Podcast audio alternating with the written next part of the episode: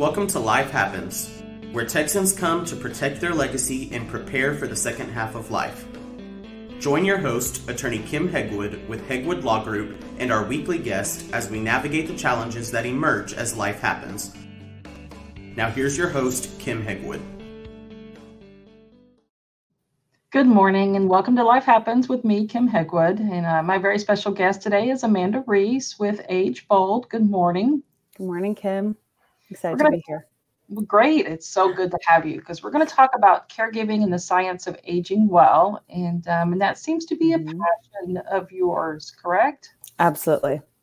So you've been a caregiver, and um, and because of this journey, it's my understanding that that's what precipitated uh, your business. So t- tell us about it. Yeah, thank you. Um, so I had the somewhat unusual, but I think increasingly uh, normal experience of being a caregiver early in my 20s. Um, and I was living with my grandmother, who was in her 80s at the time. And I would say we were living together for about four or five years before I really started to understand I was becoming and acting as her caregiver. Um, she had lived on her own for a really long time and started to have a series of health issues that required more support. So, um, onset of dementia, um, loss of balance and a number of falls that resulted in some emergency visits and sort of follow up, and then loss of her vision um, and a cancer diagnosis. So um, it was quite a lot to to be navigating, and there was a lot that came from that experience. But the biggest one for me was having this preview to what it would be like to age and thinking through how I would envision or how I would like to see my own aging experience. And one of the things for my grandmother was the uh, the power of movement and physical activity in keeping her strong uh, physically and uh, emotionally, as well as just maintaining her balance so that she wasn't going to continue having falls and perhaps continue getting injured from that. And so I had a background in dance and fitness instruction, and I ended up becoming a specialist in balance training and fall prevention training. But it was really inspired by working with her one on one and then starting um, sort of a, a, local business and now a much larger online business around helping anyone use the power of movement to age better because I think it's pretty universal that um, anyone wants to age, you know, independently, vibrantly, with as much health as they can. And so often there's some opportunities exercise and movement can have to support that. So that's really what the science of aging well is today. We're really focused on movement as medicine and how we can make those kinds of programs and experiences more available uh, to more Americans.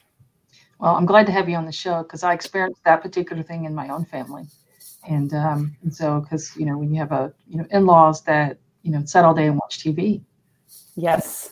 Then health declined and health declined, health declined. And so um, because of that, probably that one big thing, you know, not moving enough. So mm-hmm. we're I'm very passionate about what you do. So uh, so let's talk about the link between healthy aging and caregiving.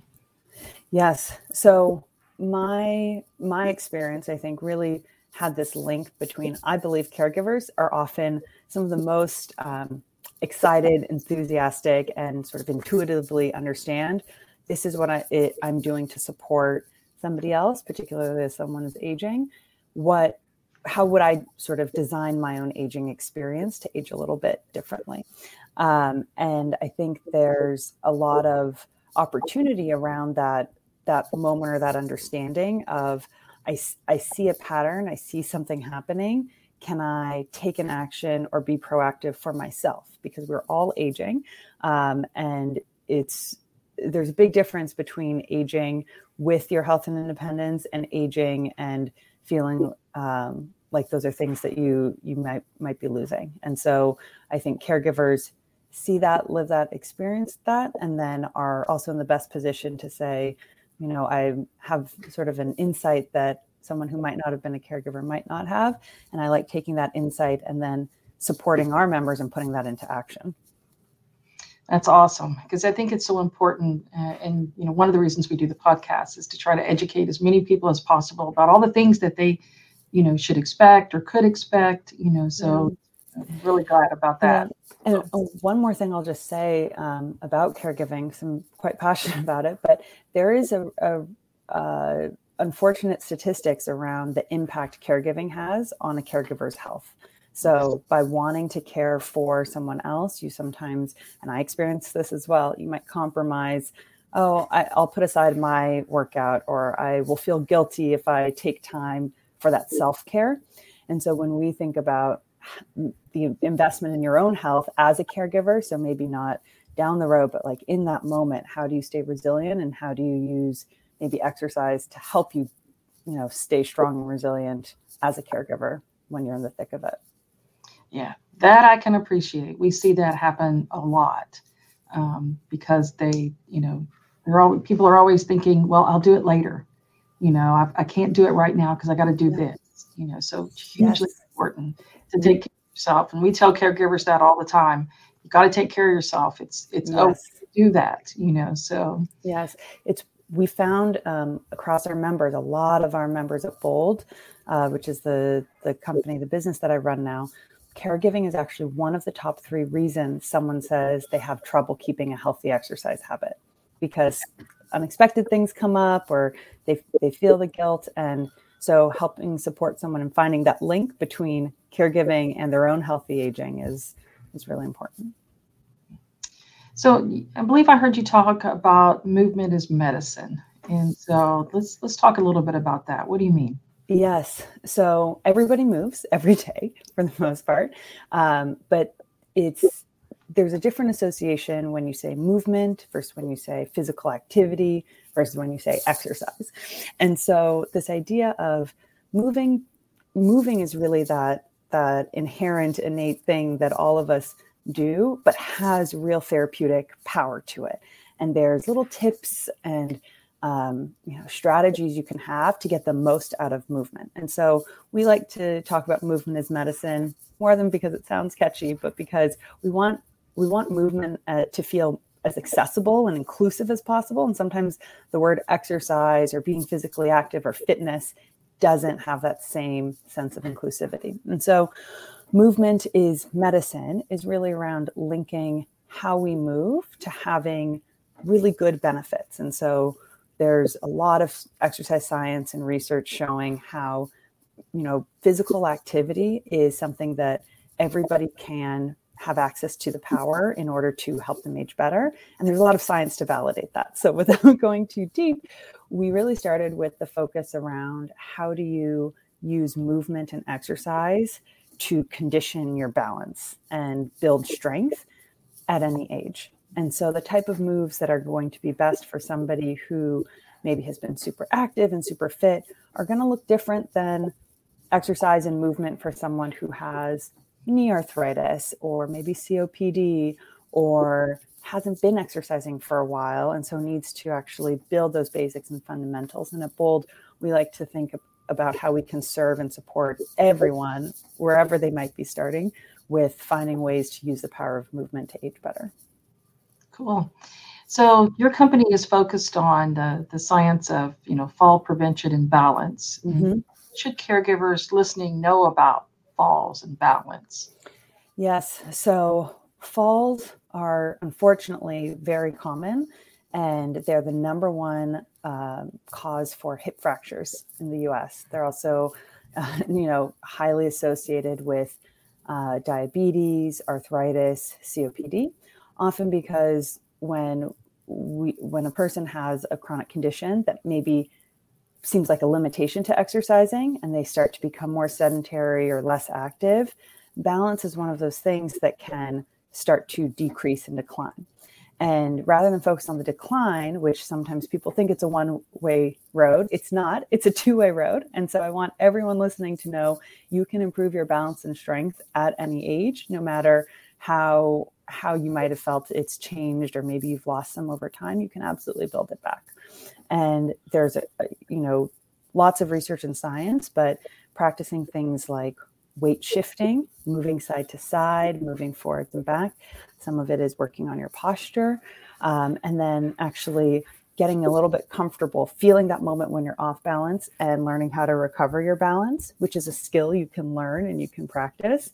All of that can actually reduce the chance of having a fall or reduce the chance of getting injured when you do have a fall because you're a little more prepared to catch yourself when you're starting to feel off balance. So it's a little bit about um, we say embracing the wiggles of you know you, you won't you won't improve your balance or strength if you aren't challenging it and mm-hmm. sometimes when you challenge it, it feels a little uncomfortable and you feel those wiggles. And so if you can learn to say, okay, wiggles mean improvement, growth, and challenge, that's where you start to see um, the, the, the benefits come. That's cool.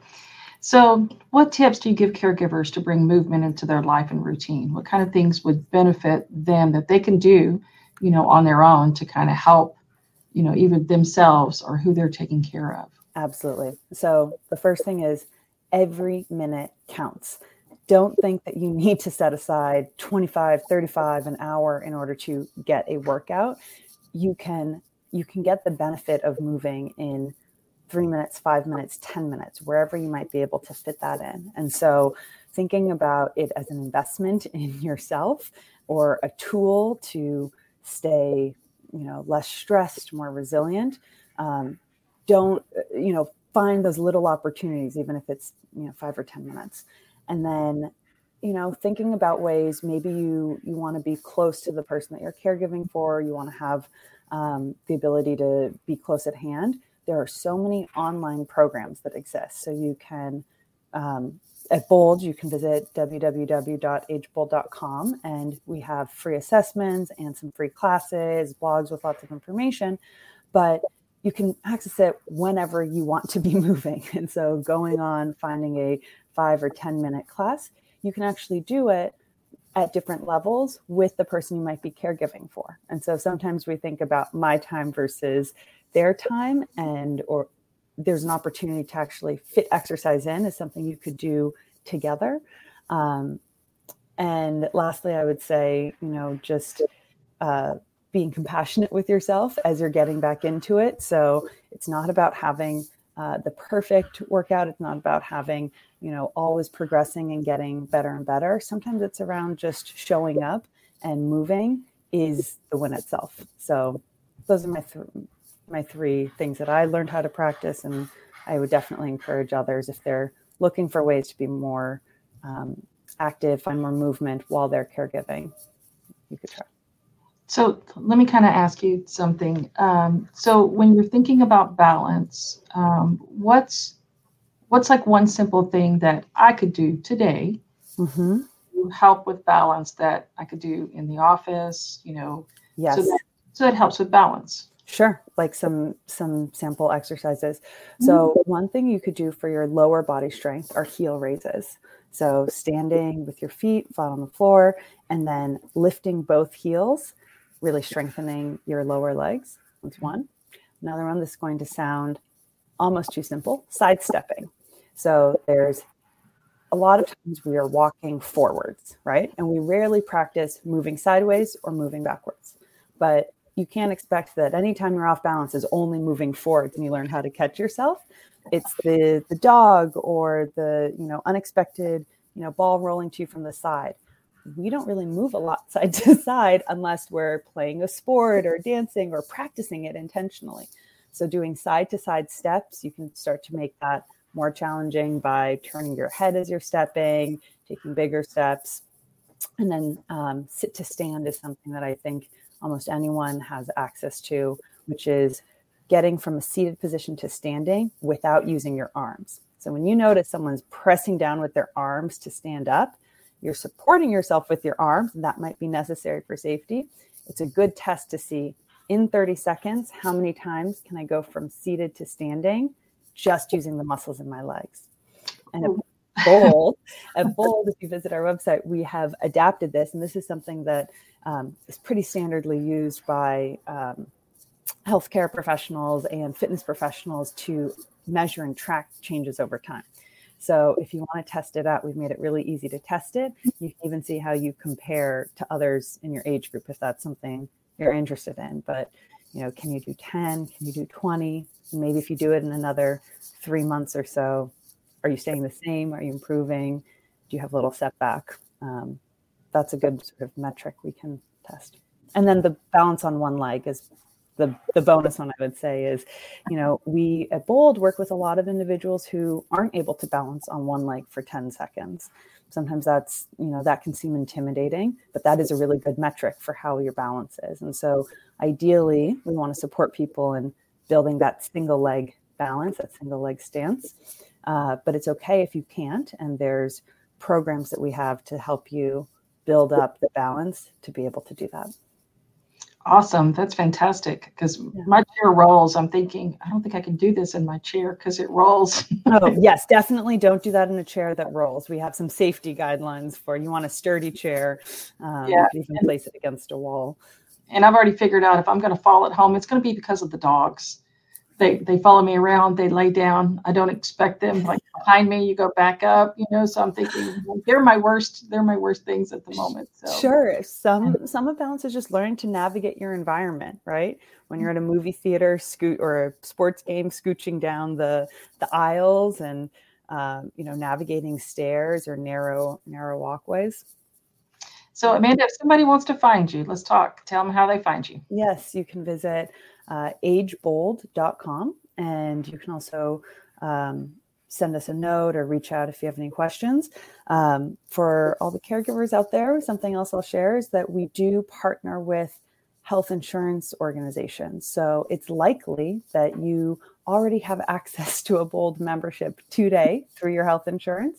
Um, and so I encourage you, if you go to our website, you can check and see if it's included um, just by uh, learning more about you know who we're partnering with. So, and your email address uh, is Amanda at agebold.com. Perfect. It's been a pleasure having you on the show today. Such good information. Thank you. Thanks so much for having me, Kim. Thank you. Stay well. Thanks for tuning in to this week's episode of Life Happens with Kim Hegwood. Be sure to tune in every Thursday at 10 a.m. wherever you listen to your podcast as we navigate through the challenges that emerge as life happens. The content of this podcast does not establish an attorney client relationship or constitute attorney client privilege, legal, medical, financial, or any other professional advice.